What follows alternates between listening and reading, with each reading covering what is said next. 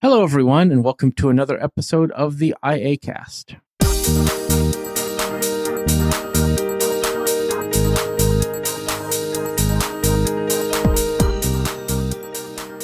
All right, I'm back with the usual crew of late. We have Michael Babcock, Hello. Marty Sobo, Hey, all. and Lauren Flinner. Hello, everyone. All right. So um, we want to start off today talking about some of our latest content and some of our news that we've done. And Michael and Marty, you guys have been very busy with Unmute. So do y'all want to talk about the latest uh, episodes and, and topics that you guys have been talking about? Sure. So, the basic idea of the show is to help people and get their questions answered. So, we go live in the ACB community every Tuesday at 1 p.m. Eastern, 10 a.m. West. And people come and ask their tech questions, whatever it is, and we do the best that we can to answer their questions.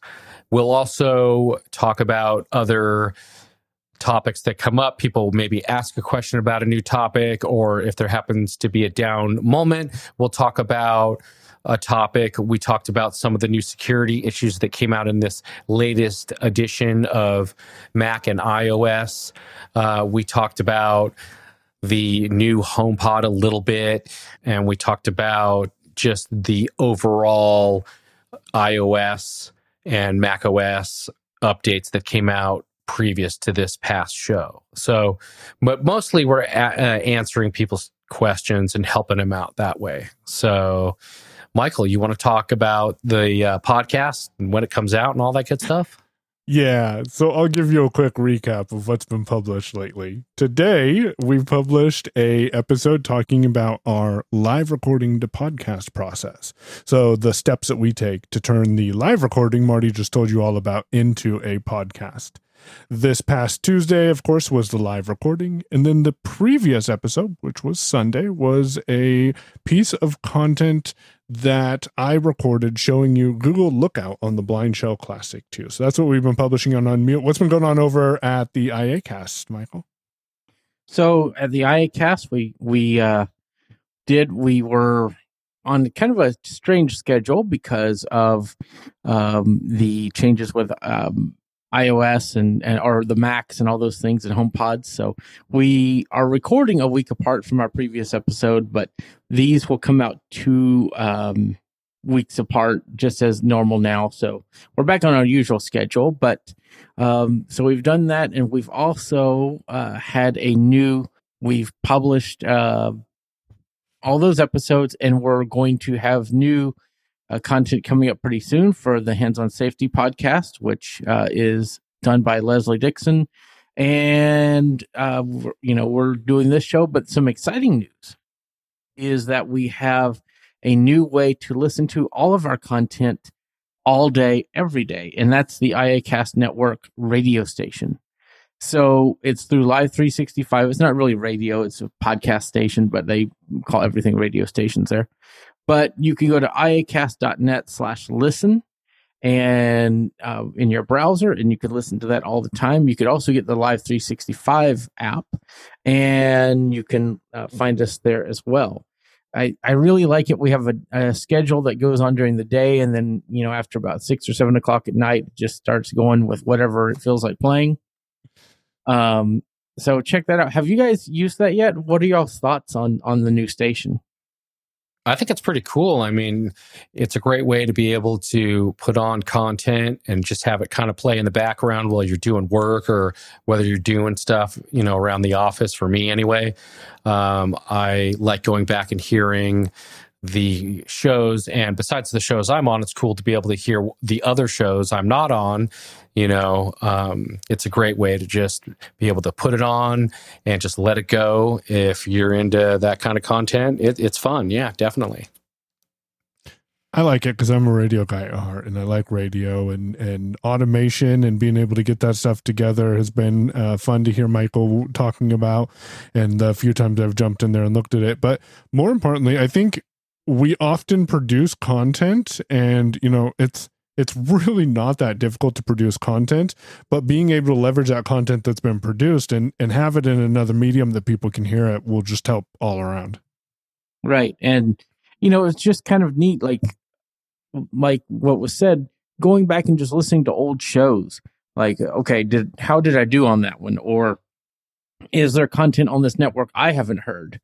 Uh, and that's what I've always dreamed of for the IACast network is to have content that I haven't heard. And so that's exciting to me. Uh, so I'm glad we got that off the ground and it will just get better and better. And we're going to have new content and new, uh, uh, new ways to engage with that uh, station. And in fact, I think it'd be even neat if we did uh, technology discussion shows, like where we just, you know, pop on the radio station, just say, "Hey, we're going to do a show, an impromptu show." That'd be mm-hmm. kind of fun, just to talk that would to people. Be so much fun. Yeah. Or we can do something, for example, say the next keynote is going to be for Apple. We can jump on there and we can get uh, live reactions to whatever they're talking about and answer people's questions, stuff like that. That'd be a mm-hmm. really fun event. You know, the only thing I'm thinking about with that that may be an issue is, um, you know, we've talked about that in planning and things like that before, but one thing that Apple does do that may be a little iffy is sometimes they like to play live music in their in their uh, feeds, and if it's not copyrighted or if it's copyrighted, that kind of thing, that could pose some issues. Yeah, but you but. can always you can always uh, just have our live reactions, like we, just because I mean that may not be as exciting, but you can pull audio out of the mix, and that's the point of this whole thing is we don't really know what it's going to turn into, but it's there if you're interested in listening. Right. Michael, how do they listen? So, like I said earlier, you could go to iacast.net slash listen. Um, that will get you there. You could go to the Live365 app and search for IACast Network.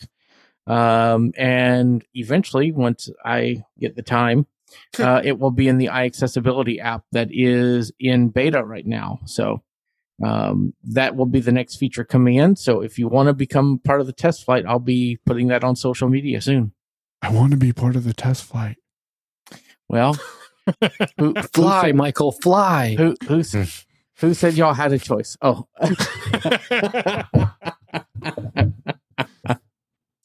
Let's move on to actual tech news because there's been a lot this year, guys. Mm-hmm, I mean, mm-hmm, mm-hmm. it's pretty incredible. It's I, I was talking to Lauren earlier, and I like it's still February. I mean, January. I, I yeah, it should be January. Don't rush it. Why are you trying to rush the year already? Gosh. I, no, I wish it would rush because like last year went so fast, and then this month there's so many things that have been happening. You know, all this new tech news. My apartment flooded. Work. All these things. Creating a radio station. It's like it's man, January. Been, you still yeah. got 11 months to go. Right. What else is going to happen? You know? So, um, it's just January, and there's been a lot of tech news. Specifically, now, all these different companies are laying off uh, workers, and you know, is this a a um, necessary thing, or do you think tech companies are just, you know, they had poor planning and they just have to let these people go? I think it's a mixture of a lot of different things, but you know, uh, when times are good, they hire tons of people, you know, they grow, they expand. Then times get tight, and then how do you save money? Then you got to cut back, mm-hmm. which means, you know, either you stop a project or you lessen a project, whatever you have to do. But with that, that means you're cutting down the people that are working on that project. So then there's going to be layoffs. So it's a bummer, um, but I guess it's a nature of the beast.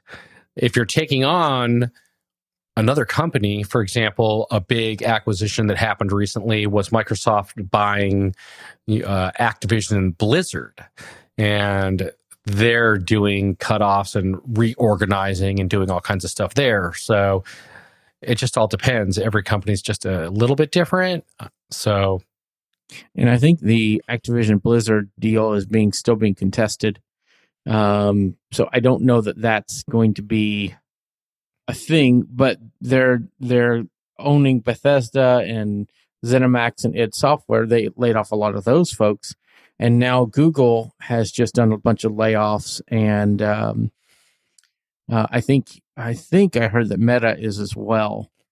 So I think so too. Yeah. It's interesting how, and I know you had kind of mentioned it, so I don't know much about it. I'd love to hear if you can explain what it is or possibly was, you know, killed by Google as a thing. But the hardest hit group of people at Google for layoffs was on the Fuchsia OS. Uh, so, so what was Fuchsia, Michael? And do you see that being impactful in the future? Fuchsia was supposed to be the Well, still is. It hasn't been killed. I can't say. Oh, I don't oh, think. okay. No, no, I still say supposed to be. And Yeah. the reason why I say that is it is supposed to be the Android replacement. Ah, Um, So that's going to be the new operating system. That's well, going that's why I say supposed to be. Hmm. Because yes, they're using it in a few project products. It's kind of like Tizen is used on Samsung TVs and things like that, but they still use Android for everything else. I, I kind of see that as the same as Fuchsia. Uh, it's supposed to replace Android, but there's not been any real traction to make that happen. And now a lot of a big portion of their team was cut. I Yep. I I think it was sixteen percent, but I might be wrong on that number. Well, here's the thing it's going to be just like everything else Google does. They're going to build it out and then they're just going to kill it and go on to the next thing. Well, it seems to be their you know thing that they do. They love to build stuff and then just abandon it and then bail out on it. Well, they're trying to kill that too because they just killed. A, uh, they just removed. A, I'm going to say removed and laid off a lot of their research and development teams. So I, I think they're trying to remove that R and D element that they create new projects and kill them. yeah, yeah.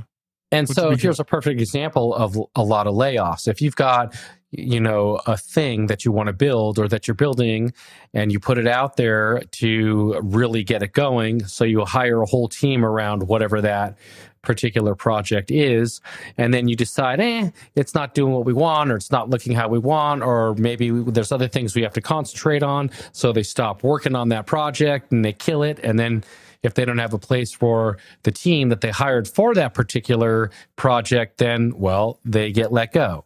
So, you know, they build a lot of things and end up just canning them. So it's kind of their way of, I don't know what, but it's kind You of know, interesting. I still wonder what's happened these days to if you hire an employee that's a developer, they don't have to work on just one thing. You know, what happened to recycling developers into other projects? You know, I feel like that's not done much.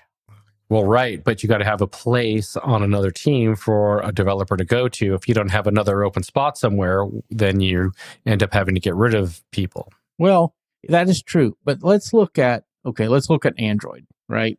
Let's look at Android or even iOS, right? Mhm. We're, we've heard reports, and this is kind of another news topic that uh, is interesting that Apple is moving a lot of their iOS and Mac people off of these projects to work on VR and AR. Now, I don't think that's such a good idea, but that's the rumors. But at least they're moving them instead of Yeah. saying, you know, we're done with this project. Let's Mhm. let's let you go now. And I see where you're coming at from that, um, for sure.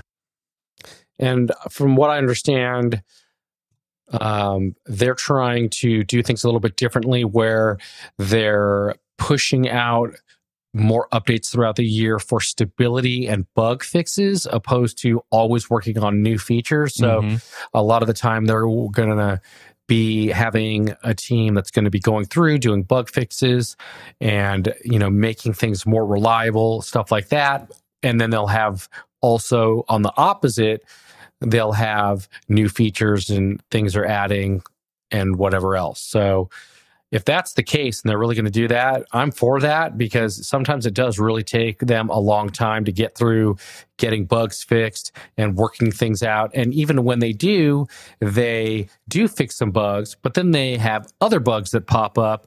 And then there's things that just seem like they never really ever get fixed no matter how much you ask. So And we have um, Taylor Arndt in the in the comments, and she made the suggestion that you know maybe make the employees contractors, so it would be you know they work on specific projects and then they're gone after that. I think that, that a lot of times that does happen, but I Mhm. think so many times these companies are used to hiring just like standard companies would, like you know your regular W two employees like that just work there forever. But I think you're gonna like you know that you're going to start seeing changes in developer um, hiring to be more contractual. Yeah, we'll see. I mean, coming from a business uh, perspective, when you do that, I guess the business is saving money because if you're hiring someone as a contractor, then you're not paying for that person to have all of those benefits that a regular full time employee mm-hmm. would have. You know, PTO, which is paid time off, medical benefits, uh, vacation time, all these other things. So, you know, if you're a contractor, you would have more control over what you do when you do it and how you do it. But at the same time, you lose out on a lot of those benefits that you would get. And you probably wouldn't have any kind of long term employment once the particular project you're working on ends. You would be moving on to the next thing unless they rehire or re up your contract for continuing on that project that you're working on, or maybe they bring you in for a different project. But uh, a lot of people these days, they want to try and get as much as they can out of a company when they work there. So they really want that PTO and definitely they want the benefits, the medical benefits, because these days it's so expensive. It's hard to pay for it on your own. It's almost impossible to pay for it on your own, actually. So some of that stuff's pretty important to a lot of people. Right. And Taylor also pointed out, you know, there's no payroll tax and that, um, you know, the world's changing. Even accessibility, you know, is going towards contractor roles. So um, I want to go ahead and push us forward into um, another topic that I thought was pretty interesting is there's a lot of new buzz on uh, about Mastodon again. Um, you know, Twitter keeps changing. I don't know if we've talked about third party apps even being discontinued on here. Um, but those have been disabled from Twitter. And can y'all believe that they actually went back and said it's always been that we don't allow third party apps? That's I've ridiculous. Never heard that. I've crazy. never heard that either. There's been yeah. so many good third party apps for Twitter, companies that have been there since day one and mm-hmm. had huge followings and uh, have made great apps and have been supported. So for someone to say they never supported third party apps is a little bit ridiculous. Yeah, we in in the in comics and book industries they call that a retcon. Yeah. um so yeah, it's wrong. They've always supported it. In fact, Twitterrific had their client out before Twitter's. Did y'all know that? I did not know that. That's really interesting. Yep, that was my first introduction to using Twitter on a mobile device. Mm-hmm. Uh, or, or do you remember way back when, Michael, you had to text your tweets? No, I never did that. Oh my! I did that when I back, way back when I had my old old Twitter account. Yep, text in tweets, wow. and then you would pick people who you wanted to uh, get text alerts of, and then you could reply to those texts to send a reply to them. That. Like, oh they, my Twitter, goodness. Twitter started on a text messaging service, uh, and then apps came along that made it a lot better of a, a lot pleasant, more pleasant of an experience. And I think apps are really what built out Twitter. So it's interesting yes. that, that they say that and you know they uh, Twitterrific is how they came up with tweet. So, um, you know, now I think a lot of people are really taking to Mastodon. A lot, almost all the tech people I follow are now on Mastodon. And what I like about it is, is that you can have those natural conversations with, you know, people that are in the tech industry on Mastodon. Um, and this is public knowledge, but Phil Schiller from Apple has been spotted on Mastodon. Yeah. Um, it, and, and I, you know, I think Mastodon is good, and and the fact that everyone's going to Mastodon. What I'm concerned about is is it going to make tech people uh, just talk to tech people. Whereas with Twitter, you could go in there and talk to someone about fashion or talk to someone about food blogging or or stuff like that if you were interested. But Mastodon to me seems like it's just a lot of tech people. It's I not. Think- it's really not. Like there's I mean, there are right now, there is mainly very geeky people and very, you know, very fringe kind of on the edge people that just don't want to be on Twitter and some really people just trash talking Twitter. But I've seen people talk about all kinds of things. And I've seen that most of the blind community is there. And uh, I think what's going to happen is that there's going to be a splintering of all these communities going to different places and that was one of the nice things about Twitter was it was the town square everybody could talk to everybody. But you know the interesting thing is is that you know Meta has more people on it than Twitter, and you know there's Instagram and there's TikTok and all these places. Twitter had about 300 million users. Now I know that sounds like a lot, but in the grand scheme of you know um, what is it, eight billion people now? That's not that Mhm. many. Yeah. Not that many. I mean, Mastodon ha- is getting up to ten million, which is a lot, but um, it's just going to be where where do people want to go? And um, I'm also seeing more brands on on Mastodon as well. That's interesting. Well, also, Mastodon is still in the early days. I feel like you're going to get the techie people there first because they're going to be the ones that aren't scared to dive into a new thing and mess around, try it out.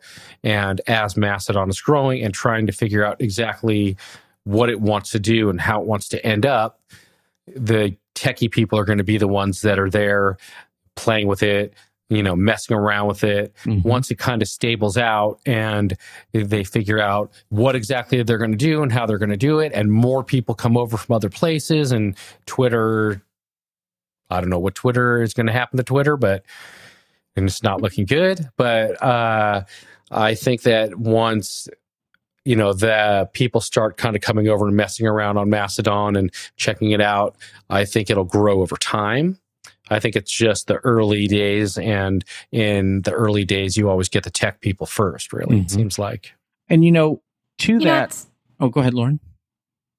I was just gonna say, um, when you know Twitter first started, it was oh, this is more natural than you know Facebook, or oh, this is this is the newest thing, whatever. And it just kind of started, you know, smaller, like you guys were talking about, and and finally grew. And so now we're at this point where Mastodon is the it's natural and it's community and it's you know just a small little kind of thing starting up. And so it's gonna be cool to see where it goes eventually. Well, that's the thing I like about it so much is that because it's early days, you know, it's not out of control right now. It's still real mm-hmm. clean. People are talking about, you know, a lot of tech stuff because there is a lot of tech people on there, but there are other stuff on there as well. It, so far, it's really clean. It's simple, but gets the point across with most of the same functionality as everything else. So, yeah, I mean, I, I actually like it. So, And you know, musicians can even share their audio on there because, like, I mean, if you don't want people to copy it, that's going to be a problem. But if you want to give a sample of like your new track, you can do that on Mastodon. You can share audio clips. Yep. Yeah. I And- really like the fact that there's a lot of other developers that are implementing being able to post to Mastodon Mhm. through their apps, which is pretty cool. Um, I Buffer think just that added that.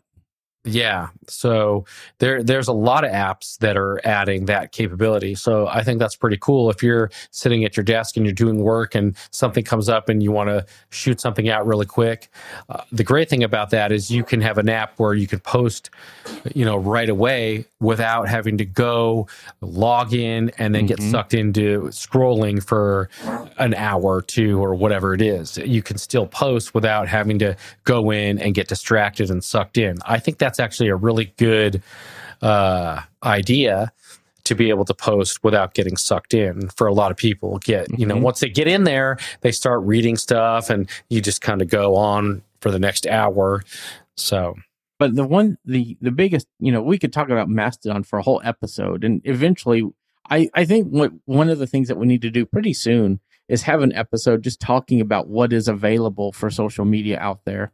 Um, we've done that a few years ago on the IA Cast, but I think it's a good time to do that again. But one of the things that I wanted to bring up is uh, Tapbots, the creators of Tweetbot, has has come out with their client called Ivory and Ivory is kind of the it it is the most Twitter like clients for Mastodon and with the most customization. Um, I've been using it for a few days, comparing it to uh, another client called Ice Cubes, which I really like, that works on Mac. And so we're starting to see a massive amount of these clients for Mastodon. And I think that's kind of the biggest thing is, uh, you know, Mona from the makers of Spring, the Spring app Yeah. for Twitter.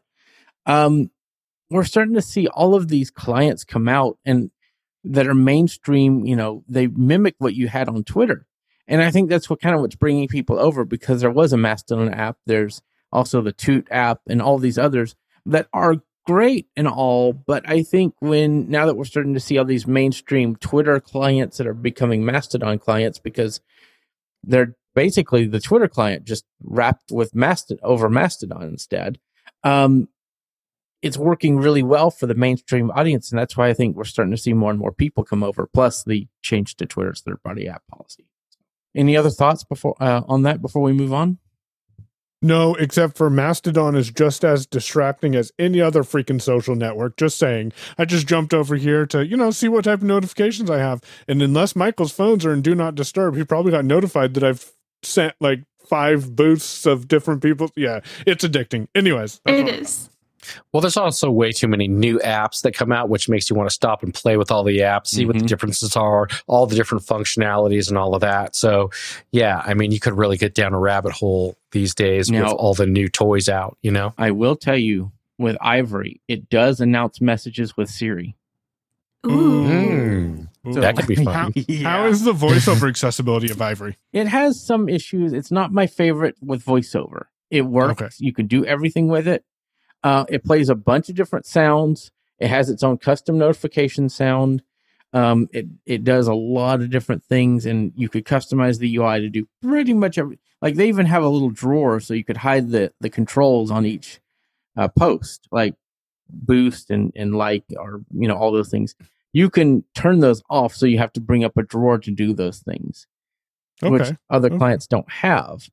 Uh, there, Ivory also has a widget as well. So Oh, how much cool. is Ivory? uh, they have subscriptions. Their most expensive subscription is a lot of money. It's twenty four a year. Um, but I paid that because I do want to support those guys to make a good app. 24 a year? Is that what Yeah. you said? Yes. That's not that's not Not horribly expensive. terrible. I paid $10 for Spring. Granted that is a lifetime subscription, but Mhm. Which means that it's, I guess it died. So now the life ended. Yeah. yeah. um, Twitter murdered it. yes. and there is a um, there's a cheaper subscription in uh, Ivory. I think that the 24 is kind of like a extra, you know, to support the app. Kind of, I, I don't remember the cheaper price, but there is one. See, this is an interesting scenario because all these apps are coming out and you want to try and play with all of them. Mm-hmm. And yes, you can use them for free in some way or another, but you only get a few of the features, not all of the features. And so, I mean, you could really spend a lot of money, you know, playing with all these different apps, trying to figure out which one is going to land and, you know, work well with the thing that you're looking for in an app. So, Ivory gives you a free trial, so that's kind of nice too. yeah, that's good. We don't know what all the rest they're going to do, but that's good. At least they're giving you a free trial. And on Ivory, with their free trial, is it unlimited to all of their features for the free trial, or Yes. are you? I believe So that's good. That's a good thing. Then this is the time in our episode where we want to talk about an an uh, you know something that uh, we promote um kind of like our little ad spot. But uh for this time i want to bring up uh michael and marty to talk about uh, unmute. Um what it's about. We kind of did a little bit of that at the beginning of the episode but let's go ahead and do that again and talk about what each podcast and each of the call like what the call and the podcasts are about and what time you can you know those are recorded and released and all those good things. So you want to take it away sure. So unmute is live on the ACB community, and we are Tuesdays, 1 p.m. Eastern, 10 a.m. Western. Once we go off the air, it gets edited down and put out as a podcast, which you can find in the Unmute Presents feed. And along with that, Michael, you want to tell them what we have to offer for the other feed, the other shows within our feed? Certainly. So we're publishing three times a week. The Tuesday call that Marty and Michael mentioned. And then on Thursdays, we post a slightly longer form piece of content. And those come out typically around 3 a.m. when Michael remembers to pre record them and schedule them. Sundays, we post a short form. I'm my goal is to be under five minutes of let me or Marty or Demasi or anyone who wants, wants to teach you something what is something I can teach you right now to make your technology experience to be slightly better? So uh, you may get BlindShell content over there. You may get Android content, iPhone content, Mac OS, and Windows, or or I don't know, just some other generic piece of technology uh, teaching. So you can learn something new about that. And uh, that's the recap of what we're doing with the podcast. It's been fun and we love live engagement. If you'd like to join us on Tuesdays, again at 10 a.m. Pacific time, that's 1 p.m. Eastern, head on over to acb.community. That'll redirect you to the place where you can get more information about what the ACB community is and how you can participate. And one thing that we have not mentioned yet, which will be the last thing that we mention, is there is one other way you can catch unmute content along with all of the other content that you can find on IACast network as well.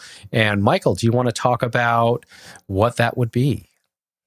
So we talked about the radio station earlier, but we also have our new podcast feed. If you go to your podcast app of choice and search for the IACast network, you can get all of our content all wrapped up in one feed. So that is everything on the IACast uh, podcast, the Unmute Presents content, and also hands on safety and any other uh, our unboxings, which we're going to have a new one of coming up pretty soon, uh, February 3rd and um, you know any other content that we provide. So be looking for that, and it's going to be pretty exciting. So um, that feed is available for you to subscribe to. So check it out.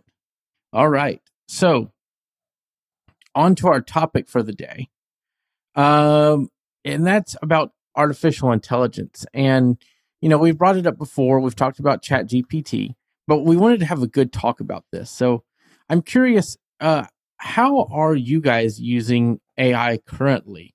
Um, one thing I want to mention is I'm starting to do YouTube video editing.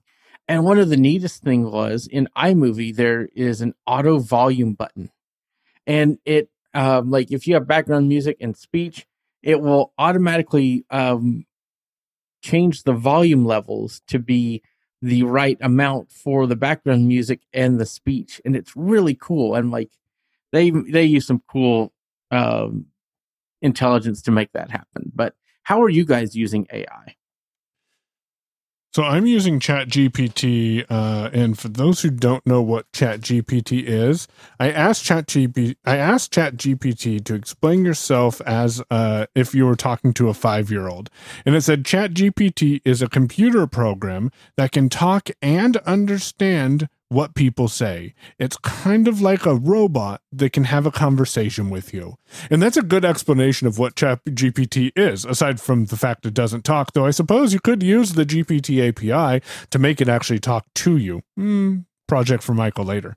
Anyways, uh, I am Don't using that. I know I am using Chat GPT to generate show notes and other descriptions for content. Um, but my AI starts with a tool called Auphonic, and this audio episode will go through Auphonic. And typically, what happens is I get an automated gen, an automatically generated transcript from a tool called Whisper AI, and this allows me to have text, so I can feed portions of that text to ChatGPT and get a summary of it or a rewritten description of it. Now, I j- and that was announced by Auphonic in December of last year, uh, 2022 for those counting. Anyways, I was on Auphonic today though, and they released another feature yesterday that I just learned about that is gonna save me, I think, a lot of time and energy, and that is a automat an a AI generated EQ function. So it's gonna take your S sounds and clean them up a little bit for you in your audio if you want it to, and the samples that they demonstrated in their blog are like that's night and day and it sounds like totally different equipment Ooh. so it's interesting how that's going to be and yes i will run this episode through that just to see how it turns out And by the way, Michael, you don't need another distraction.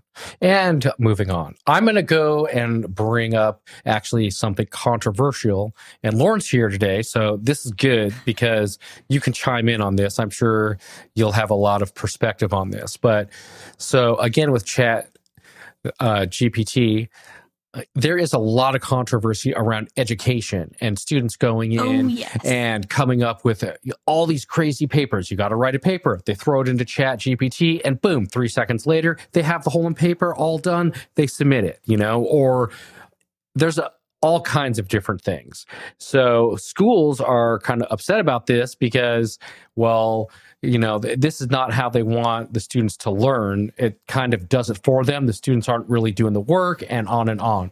So, Lauren, I'm sure that you've heard a lot about controversy education. Oh, You're yes. in that realm. So, Mhm. I would love to hear your perspective on this. Yeah, it was actually kind of funny because um, he's like, "How are you guys using AI?" And I was gonna go, "Oh, you know, to write my essays." Oh wait, we're not supposed to do that. Never mind, I don't do that at all. Really, seriously though. Um, anyways, yes, um, ChatGPT is very controversial in the education community, um, mainly because you know students what they try to do is put it through ChatGPT or other um, AI uh, systems and try to basically manipulate the paper so that it sounds like it's in their own words, but it's not their own ideas. And so that can be an issue. Um, also, the way that ChatGPT and others they do citations is a whole other deal because it looks legit. You know, you, you tell it to write a paper and you have it do citations and it looks legit, but it doesn't take you anywhere. Um, so there's just a lot of um, different controversies surrounding that. Um, but then also in copyright compliance. So if you think about like when people are using this to cr- generate courses, you know, maybe professors want to use it to create content, or maybe um, universities want to use ChatGPT to fill out their websites or just things like that. What you know, um, who whose right is this, and how do how do we think about that in terms of copyright? Um, so there's just a lot of controversy surrounding education. With So this. what do you so Lauren, what do you think um since this is such a new technology and it just kind of came out of nowhere Mhm. and so right now it's kind of the wild wild west there isn't any restrictions really around it there's no uh, nothing so what do you feel the educational institutions should do about this whole way people are trying to get content out of all these AI systems and using it to do all of their work for them. Uh, I mean, how do you think the schools or the education institutions, colleges, whatever it may be, uh, w- w- do you think they should do something? Do you think they shouldn't do something? If they do, what do you think they should do to so try and combat this? I mean, it's kind of a, you know, everyone's got a different opinion on it. hmm Um, so it's interesting. I found out um, through um, my work actually that they are trying to couple, come up with AIs to detect AIs, essentially. So they're trying to detect whether a student's paper was written via or with an AI Hmm. using an And do you- AI. uh, it'd be And- interesting. Yeah, it'd be interesting to see how successful they are with that. Um, it'll be a, a conversation that it will just keep going on. We'll have to check back and kind of see how things evolve as we move forward with it. But yeah, it's real interesting. Yeah, and I, I think it's just going to be people. I mean, professors they start to know students' writing. You know, by the, the first couple times, the first couple essays, like professors they kind of get to know. So I think just having strict guidelines and having systems in place to make sure that students are writing their own papers. Um, also, you know, there are things like lockdown browsers and things like that, and I don't know to what extent that would help, but um, there are things out there that we can definitely use and it'll be interesting to see how um what ends up taking place here. Yeah. So, uh, Marty, are you using uh, Chat GPT at all? Are you uh, or any other AI? Yeah, I've messed around with Chat GPT. Um, I haven't done anything too crazy with it. I've kind of uh, thrown some suggestions at it to see what it would do. Uh, I haven't really used it for any kind of work thing. I just been playing around with it to see what kind of information it'll give me back, giving it certain parameters and keywords to see, you know, how close it gets to accuracy you know, on what I ask it to do. And that's about as far as I have gotten with it. I haven't gotten real crazy, but somebody, Michael Babcock, tries to make the thing write apps for it and give it code for apps and he just gets down a rabbit hole that might make your head spin and like i said earlier he doesn't need another distraction yeah and i do the same thing i will Mm. you know i've i put in you know i work on a big app um, in the community and i you know will put in you know source code to see if it will you know come up with a solution to a problem or um, debug a bug that i have in my code. Uh, and so it's really good for things like that but i would also say it's good for coming up with inspiration. That is really where ChatGPT and ai is really good. And you know uh, michael babcock have you used um, have you tried github copilot yet I have not tried GitHub Copilot, but I've heard some of Taylor's content that she did, and it's, and it's really intriguing how it works. Um, and I just am not as much of a programmer as I'd like to make myself believe that I am. well you know you could use it for apple script you could use it for automations Ooh. Yeah, yeah, true that, true that. Have you Didn't thought even about about things? Apple Script? Yeah, yeah yeah. Yeah Or it could be a way to learn what's that programming language everyone's using? JavaScript? Is that what's Yeah. Java? What what what does Drafts use, Michael, to build actions? Because that would be a good way to learn it. you know i don't remember what drafts uses i thought it was javascript um, i think that's what it's using but i don't remember but that would be good to learn uh, to see what they they're using um, because copilot uses gpt as well um, and they use they have a different model for it for copilot um, and i think that these tools are going to be where we're going in using computers and you know we were on a podcast last night and and lauren i'm curious what your thoughts are on this but one of the things that a lot of people in, in technology and podcasting are saying it's not going to be about writing the good papers anymore in education. It's going to be about prompt writing. How well can you put in your ideas to the ai or to the idea into the the generator for it to come up with the content that you want and then fact checking that it came out with the right uh, information. What are your thoughts on that? Do you think that that might be where education goes in the future? Because i know some places are into that and some places are kind of like oh we don't even want that. I can tell you here at my university, it is very much not going to go in that direction. Um, they are very into, you know, it has to be your own original work. mm-hmm. And um, they, I've kind of brought it up to them, like, you know, but you still have to know the concepts to, st- Mhm. to some degree in order to check it and, Right. um, you know, make sure that it's outputting the right things. And they're like, no, it needs to be your original right everything. But you know, I think those things will change over time because there was a time when I went to school back in the day um, where it, your papers had to be handwritten. You know, your Mhm. math problems had to be written out on paper. You couldn't use a tablet; they didn't have tablets. Uh, and you know, even going to now, you know, you everybody has iPads, everybody has computers, everybody does everything that way. And so, I think this will be the next big um, shift, if you will, to It could be. Yeah. you, if you want information, you have AI that can provide it. You know, and I think GPT and what OpenAI has provided uh, has really set us forward in um, intelligence by a lot. There was a prediction, and I don't know if this is true. There's no way of knowing. There are trends that are thinking that the singularity could happen in as few as seven years. Does anybody know what the singularity is? No, what is it? where AI or artificial intelligence will develop enough learning capacity to become self aware. Oh, cool. In other words, Skynet. Interesting. So Yeah, definitely. I don't know if that's the case or not, but I think when GPT and other models figure out how to learn themselves, uh, and if they are given access to the full internet, I think that that will be a very interesting time because we're going to get to a point where artificial intelligence learns how to learn.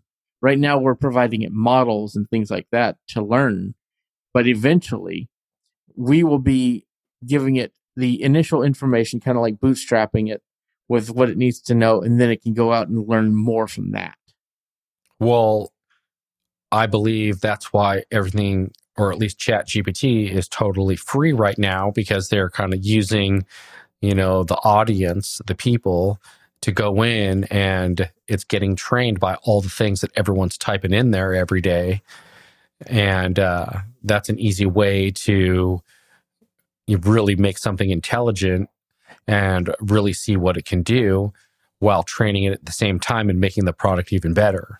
So, and they do say on the Chat GPT website that it's a research project. Um, and you know, you do? have, hmm and you even have like from OpenAI, you know, what Michael talked about, Whisper AI, is Yep. from the same company, OpenAI. You have DALL-E, which is um, what's that technology called? Uh, uh, what's the image recognition technology they use?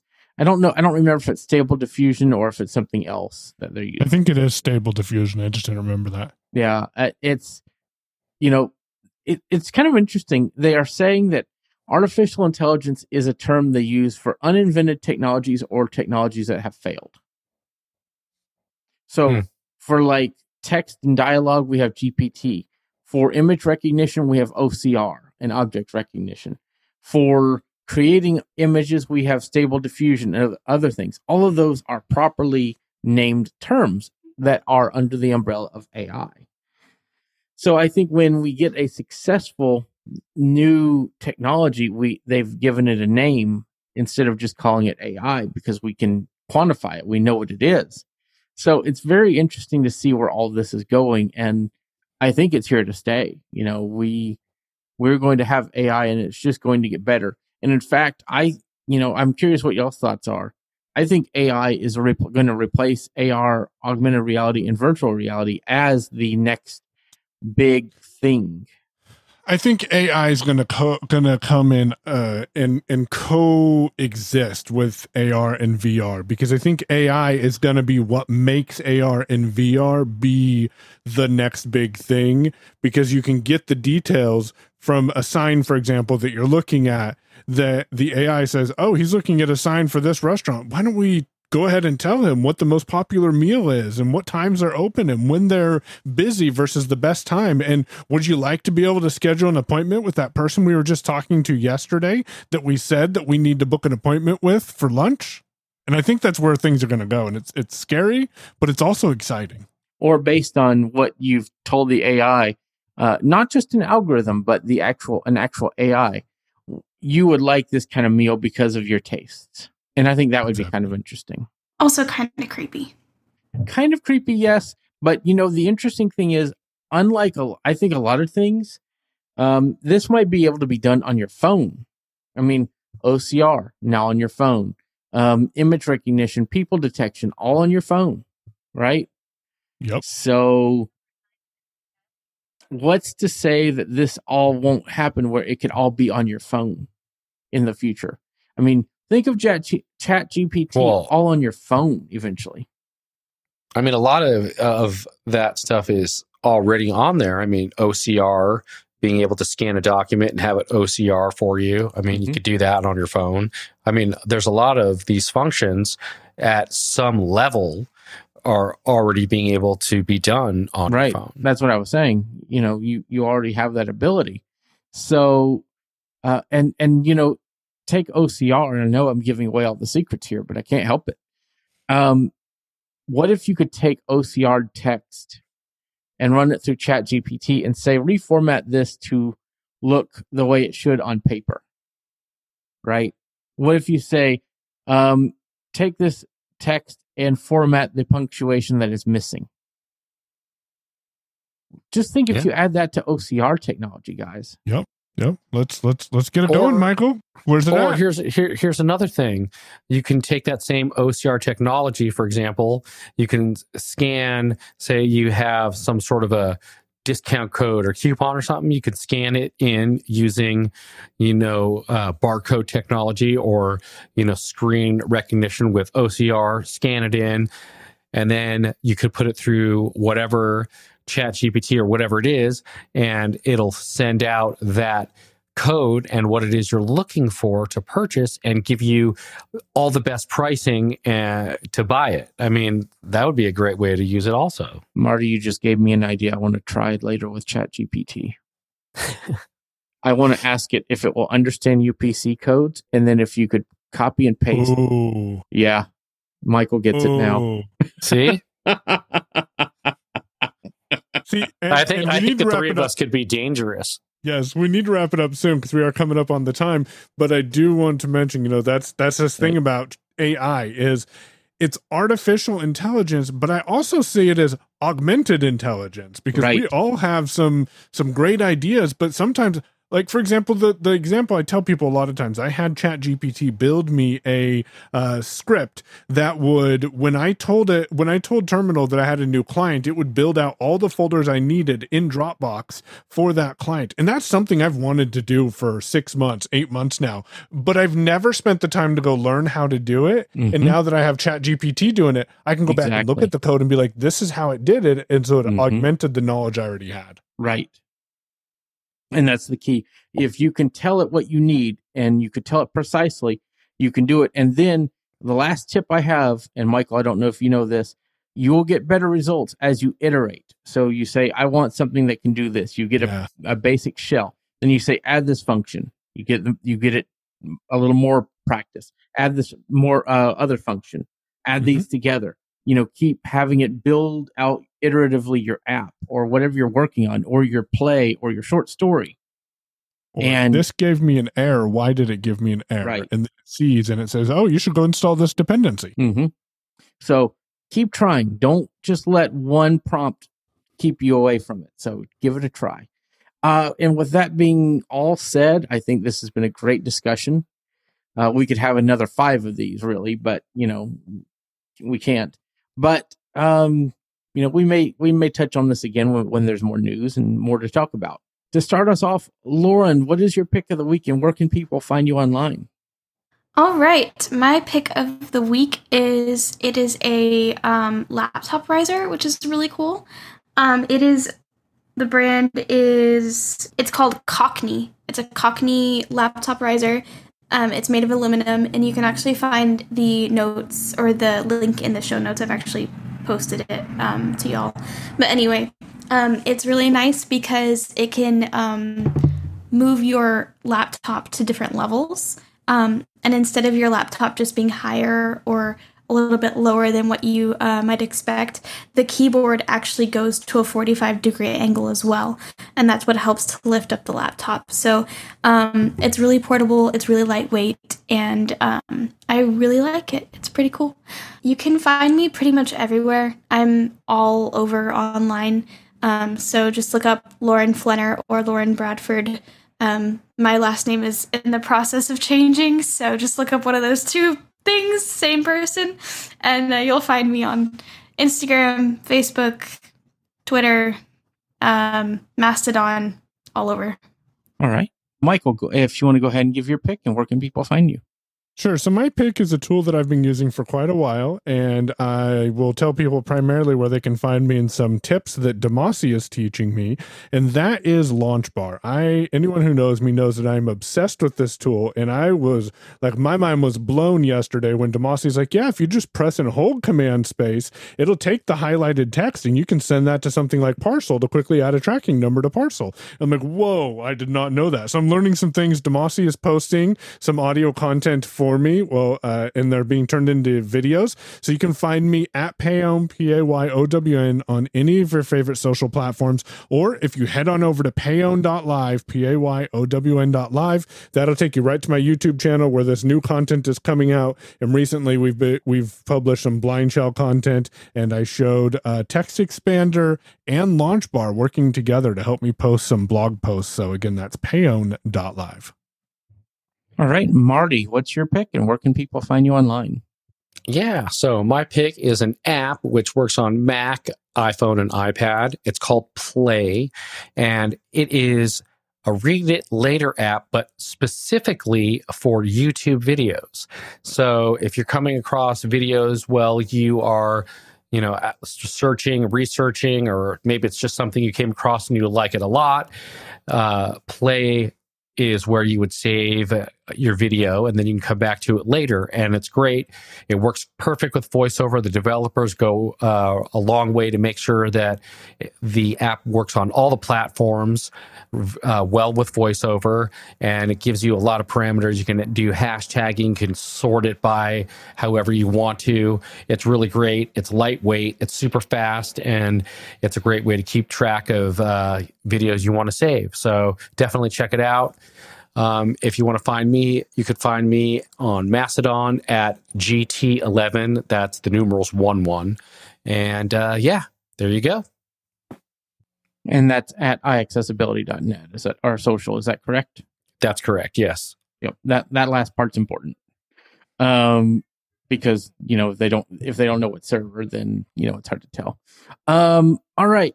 My pick for this week, speaking of Mastodon, is Ivory. You know, we talked about it in our news section, but I feel like I'm using it so much now. Uh, I'm starting to delete apps off my phone. I have had five Mastodon clients, and I've deleted the Mastodon and Metatext app. I I don't really use VoiceOver, so I don't really need um, Metatext for my use. Um, I know it's a great app. I'm hearing it has some support issues, but um, I don't know exactly what those entail. But um, Ivory works really good. Great push notifications. Uh, you even get a little picture, kind of like you do in the Messages app, to show you who uh, boosted, favorited, or mentioned you. So, really happy about that. And uh, just works really well. Um, kind of keeps up with all the iOS coolness. So, really cool there. Um, so, check out Ivory if you want to give it a shot. There are some weirdness with voiceover, but it can be done. As for where you could find me, I'm Mike Doise. That's M I K E D O I S E in most places. On Twitter, uh, Mastodon, it's um, Mike Doise at techopolis.social, T E C H O P O L I S dot social. And you could also find me um, on Facebook, Michael Doise, and on YouTube. You could subscribe to my channel at Michael Doise. And you can always subscribe to this channel as well. So we really appreciate that. And thanks to uh, the people that broke us over 100 subscribers. So, uh, with all that being said, thank you guys for being here. Thank you, Michael, Marty, uh, and Lauren. And it's been great. Uh, it's been a great episode. And we will see you in two weeks for yet another IA cast. So, thanks, everybody. And see you next time. Thank you for tuning in to the IA cast. We hope you enjoyed the show and found the conversation to be insightful and informative. If you have any feedback or comments, we'd love to hear from you. Please send us an email at feedback at iacast.net. You can also follow us on Twitter at IACast Network to stay informed about new episodes and other updates. Don't forget to check out more great podcasts on the IACast Network, iacast.net. Thanks for listening, and we'll see you again soon.